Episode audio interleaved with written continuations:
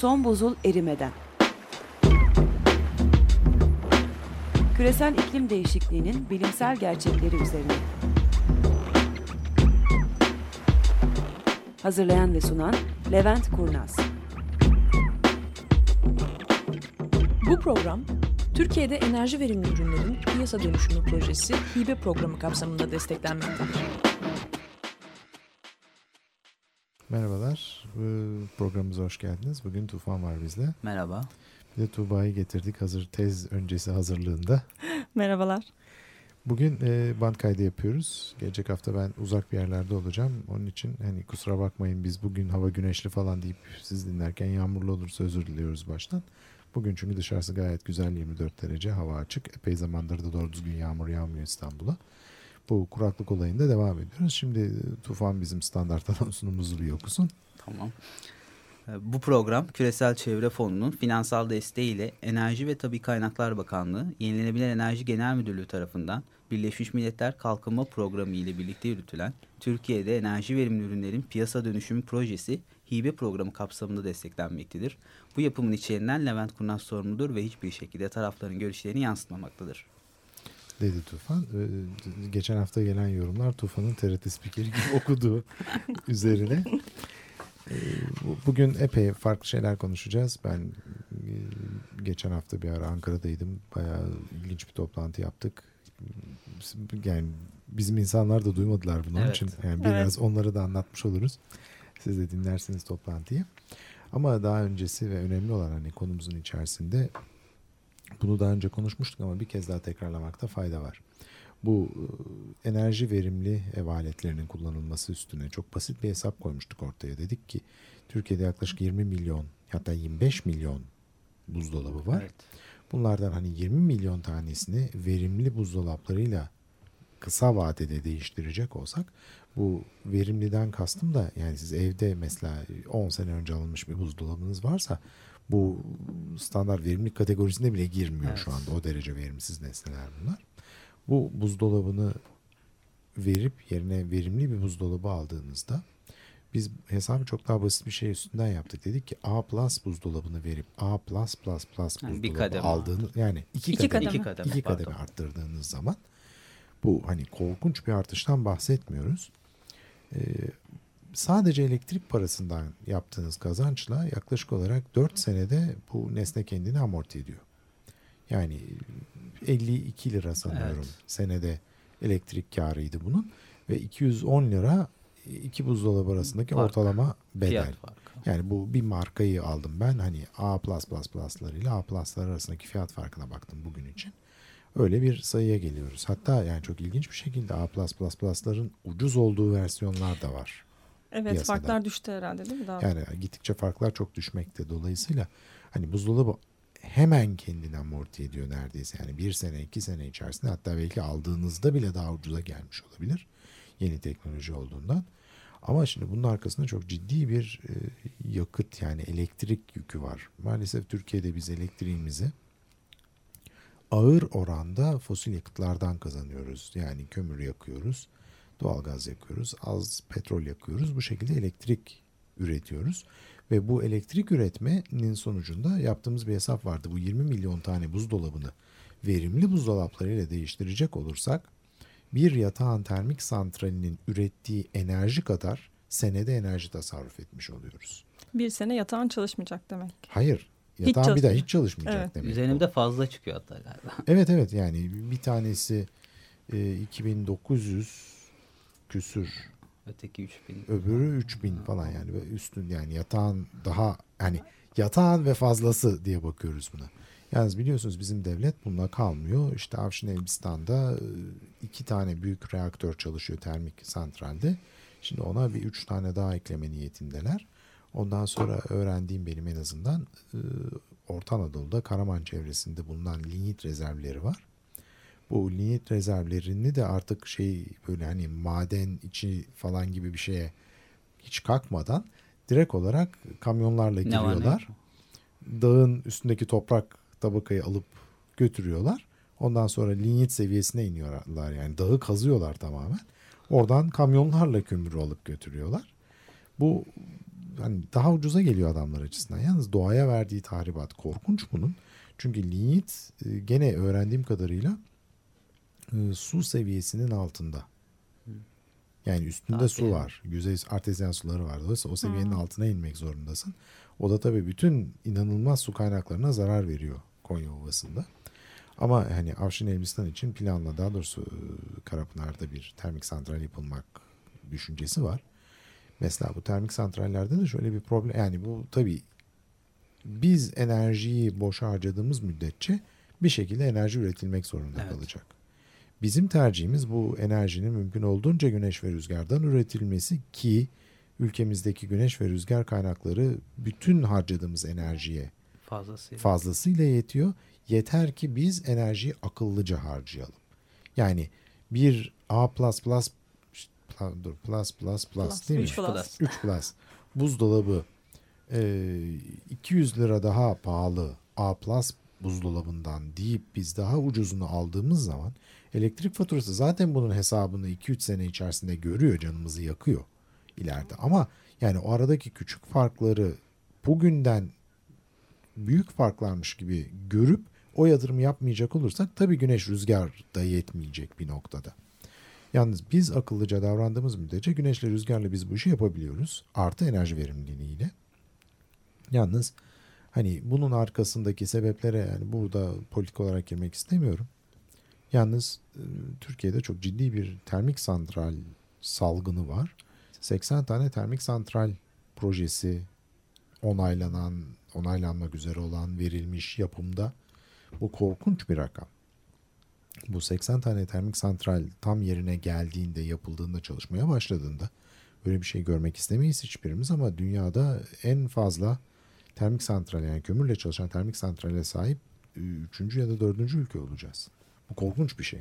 Yani Türkiye Birinci açısından. olmalıyız tabii biz her E, alanda. olmasak iyi olur çünkü şimdi şöyle bakın Böyle de bir gayretlerimiz var hep. bu Soma'nın ertesinde konuşuyoruz bunların tamamını keşke yani zaten hani biz grup olarak elimizden geldiğince konuşmaya çalışıyoruz. Kömürün ne derece kötü bir şey olduğunu ama Türkiye'de şöyle bir problem var. Biz Türkiye'de kendi kömürümüzle de işletmiyoruz bu termik santralleri. Yani öz doğal kaynaklarımızı kullanarak enerji üretiyoruz lafına uymuyor. Çünkü biz bunlarda kullandığımız kömürü dışarıdan alıyoruz gene. Zaten bizim- Yurt dışına bağımlıyız. Sahip olduklarımız su kalitesi olarak Evet yani bizim yetmeyecek. hani kötü bir laf etmek istemiyorum ama Soma'dan çıkan linyit o derece kaliteli bir linyit değil. Yani insanları tamam yerin altına gönderiyoruz kömür çıkartıyorlar ama hani o çıkarttıkları kömür bir Almanya'da Ruhr havzasında elde edilen kömürün kalitesinin çok çok altında bir kömür. Dolayısıyla biz de yurt dışından kömür alıyoruz termik santralleri işletmek için. Arkasında bir mantık yok yani bir termik santral kurup öz kaynak deyip ondan sonra yani o, o termik santrallerde yakılacak bir kömür değil. Ama durum ne olursa olsun biz bu enerjiyi dikkatli kullanmadığımız müddetçe har vurup parmağını savurduğumuz müddetçe bir şekilde de enerji ihtiyacı artıyor Evet. ülkenin. Onun da giderilmesi gerekiyor. Maalesef termik santraller ama bakın mesela şöyle bir detay var bunu biliyor musunuz bilmiyorum. Bu Karapınar'da yapılması planlanan termik santral o bölgede biliyorsunuz biz e, şey çalışıyoruz. Kuraklık ve e, ne kadar su var o bölgede o konuyu çalışıyoruz. Termik santrali soğutmak için korkunç miktarda su gerekiyor. Bu çok ciddi bir sorun. Şimdi zaten kurak bir yerden bahsediyoruz. Zaten daha da kuraklaşan bir yerden bahsediyoruz. O su nereden gelecek? Yeraltı sularının her sene 3 metre aşağıya düştüğü bir yerden bahsediyoruz. Doğal nehirleri olmayan bir bölgeden bahsediyoruz. Buraya termik santral yapılıyor. Ve su soğutmalı termik santral yapılıyor. Şimdi hani anlıyorum termik santralin hiç yapılmaması lazım. Ama bari yapıyorsan hava soğutmalı termik santral yap da yani su yok çünkü kullanamayacaksın. yakın Taşımasıyla termik santral döndürecek. E, dönmeyecek işte. Yani şimdi bunu hepimiz biliyoruz bu işin olmayacağını. Ama hani bunu Enerji Bakanlığı'na anlatmak gerekiyor anladığım kadarıyla. Bu termik santral yani hiç olmaması en birincil çözüm. Ama bari yapıyorsunuz hava soğutmalı bir şey yapın ki hani ha hava soğutmalı niye yapılmıyor? A pahalı. B e, onda harcanan daha doğrusu Elektrik- üretilen elektrik enerjisinin yaklaşık sanıyorum yüzde otuz beşi Kendini soğutmak kendini için soğutmak harcanan. için harcanıyor hava soğutmalıda. Dolayısıyla da santralin Verim verimi düşüyor. Bunu yapmak istemiyorlar. Ama yani o zaman sen de su olmayan bir yere termik santral yapma. Hani karmaşık bir problemin içerisindeyiz. Dolayısıyla bunların hepsi çok önemli, büyük, uzun sorunlar ama arkasında bizim e, doymak bilmeyen bir enerji ihtiyacımız yatıyor.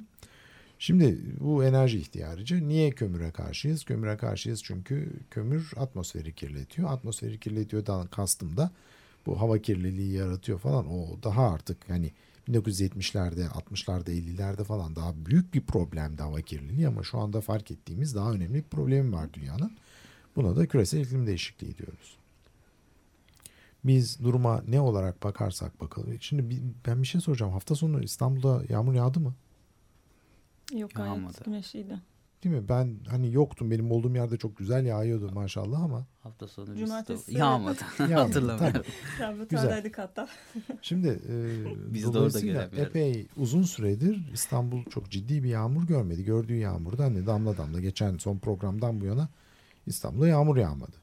Son programda ne kadar yağdığını işte nereden aşağıya düşmekte olduğunu yağmur miktarını falan konuşuyorduk. Dolayısıyla yani bir epey uzun bir vadede İstanbul'da yağmur yağmıyor ve yağmur yağmamaya da devam edecek. Bu sadece İstanbul değil Türkiye'nin büyük bir kesimi kuraklıkla baş etmeye çalışacak. Bunun üstüne ben her noktada söylemeye çalışıyorum. Bir de El Niño diye bir olay var. Bu sene yaz Temmuz'dan itibaren El Niño'ya girecek dünya çok büyük ihtimalle. Ve bizim açım dünya açısından El Niño demek çok yüksek sıcaklıklar ve az yağış demek. Dolayısıyla buna hazırlıklı olarak devam etmemiz gerekiyor. Yalnız hepimizin yapması gereken şey e, bu problemi bir şekilde durdurmak. Elimizden ne geliyorsa ve nerede geliyorsa.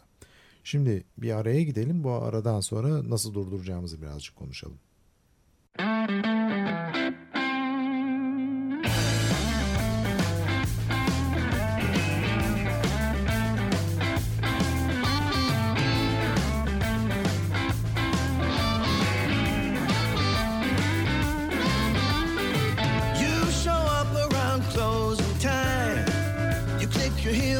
It brings you your wine. Everybody gets out of the way as you walk right out and put yourself on display. You knock 'em down another notch.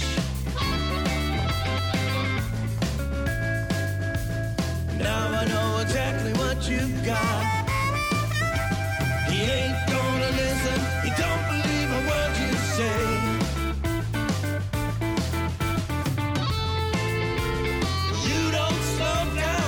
nothing.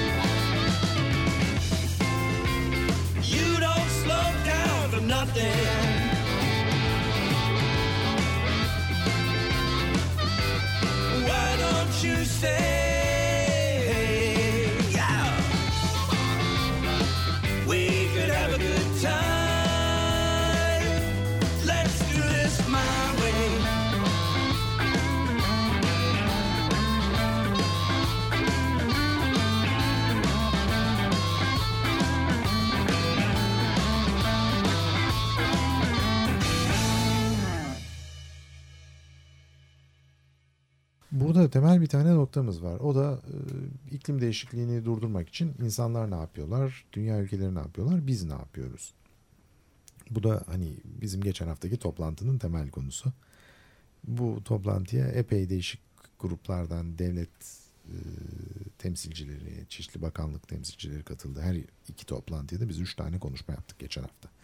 Bunlardan birincisi e, Ankara'da kendi organize ettiğimiz bir toplantıydı. Burada bütün bakanlıklara duyuru geçtik. İlgilenen bakanlıklar onlar temsilcilerini gönderdiler. Ve iklim değişikliğinin ne olduğu işte çeşitli taraflarıyla IPCC raporunu anlattık onlara. İkinci toplantıda e, bir değiş başka bakanlığın davetiyle gitmiştik.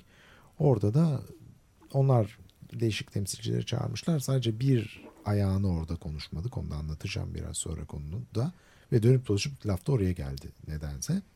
Sonuncu toplantıda da e, Orta Doğu Teknik Üniversitesi'nde öğrencilerle bir araya geldik. Bayağı geç bir vakte kadar da onlarla konuştuk. O en zevkli kısmıydı. Yani devlet tamam çok güzel anlatıyorsun e, ve hani oraya seni dinlemeye gelmek istemeyen bir kısım gö- insan var. Görevlendirmeyle gelmişler. gelmişler. Belli oluyor. Hani bitse de gitsek tarzı oluyor. Özellikle ilk toplantıda o şekildeydi. Hani onun yanında öğrenciler hani biraz daha gözleri pırıl pırıl mutlu oluyorsun onlara bir şeyler anlattığın zaman. Bunun arkasındaki temel nokta şu. Şimdi IPCC raporu birkaç haftadır konuşuyoruz. Bunun üç tane ana başlığı var. Bunlardan birincisi Eylül ayında yayınlanan rapor. Bu iklim değişikliğinin fiziksel temelleri ya da bilimsel temelleri üstüne.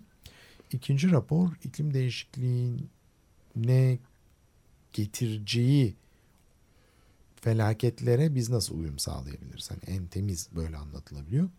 Üçüncüsü de e, bu felaketler başımıza gelmesin diye neler yapabiliriz? Yani iklim değişikliğini durdurmak için Etkilerini azaltmak ya da. Etkilerini Durdurmak azaltmak ikinci grup. Üçüncü grup tamamen mitigasyon. Yani e, azaltım. Şimdi bu, bu konularda bir sürü şey var anlatmamız gereken. O da sen yoktun bizim yanadaki toplantıda çok ilginç bir olay oldu. Şimdi bu üç grubun da baş yazarları e, çıktılar sahneye.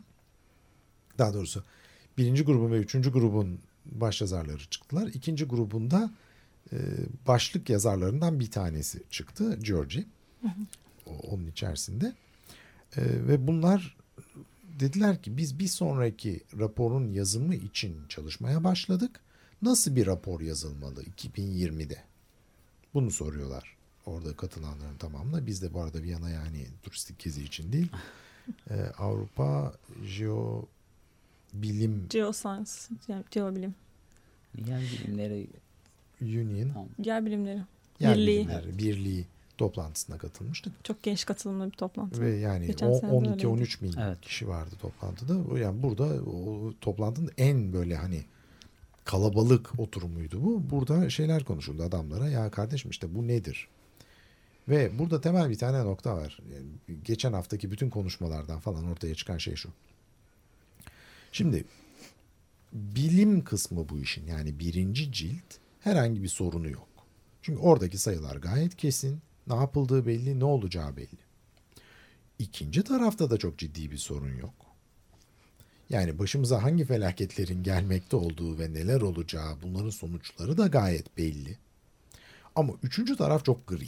Orası biraz politik herhalde değil mi? Şimdi orası çok politikaya giriyor ve e, o üçüncü cildi yazanların çoğunluğu fiziksel bilimci olmayan e, yani ekon yani kötü bir şey söylemek istemiyorum burada. Onların kafaları değişik çalışıyor. Bizim gibi değil. Yani şimdi biz bu arada hani bi- bilmeyenlere hani fizikçi doğru eğitim olarak üçümüz de fizikçiyiz.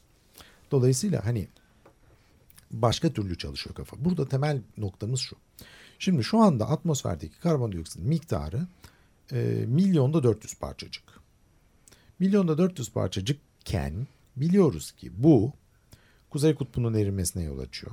Grönland'ın erimesine yol açıyor. Antarktika'nın erimesine yol açıyor.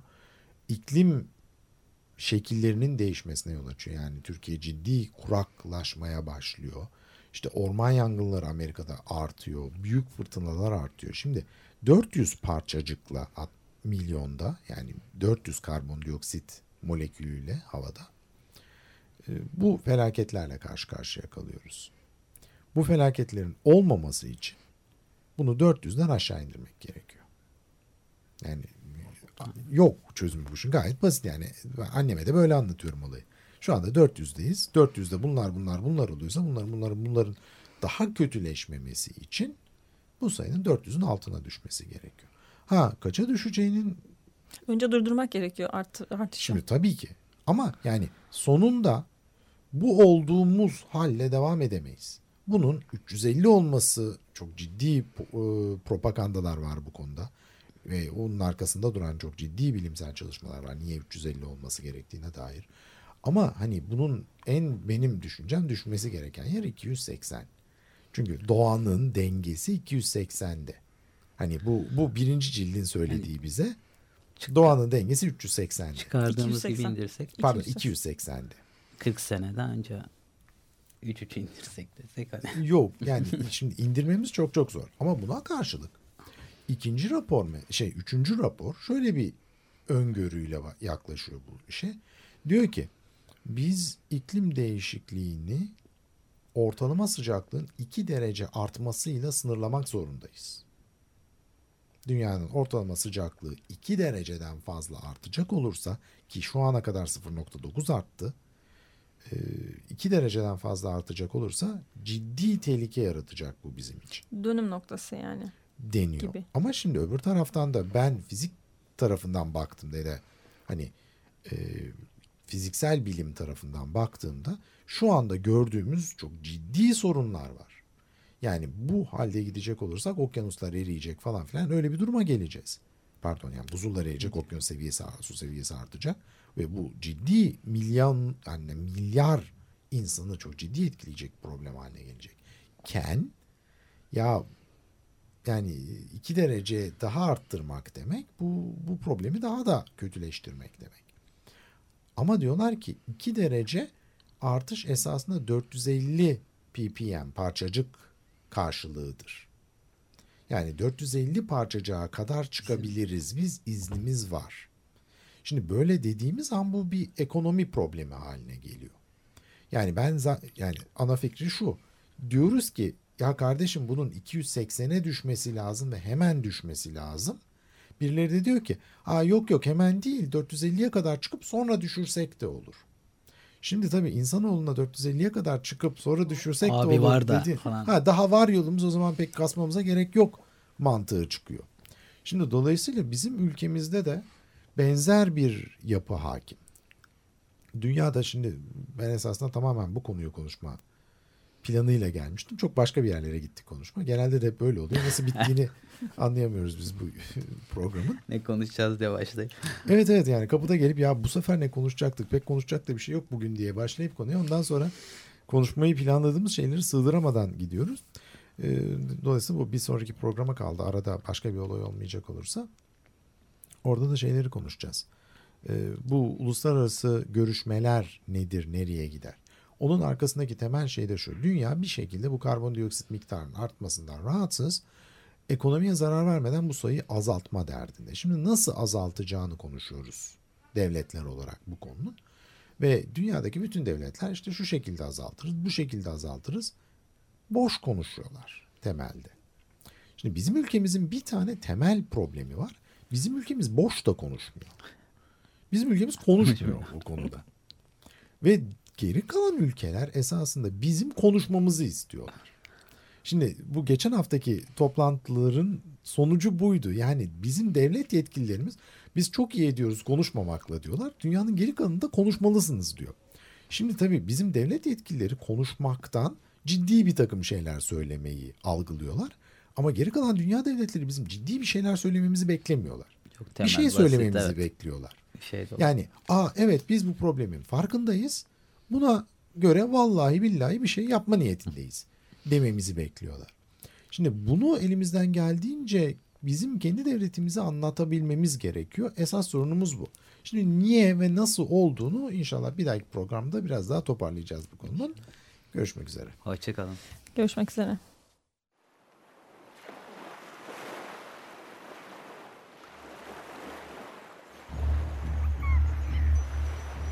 Son buzul erimeden.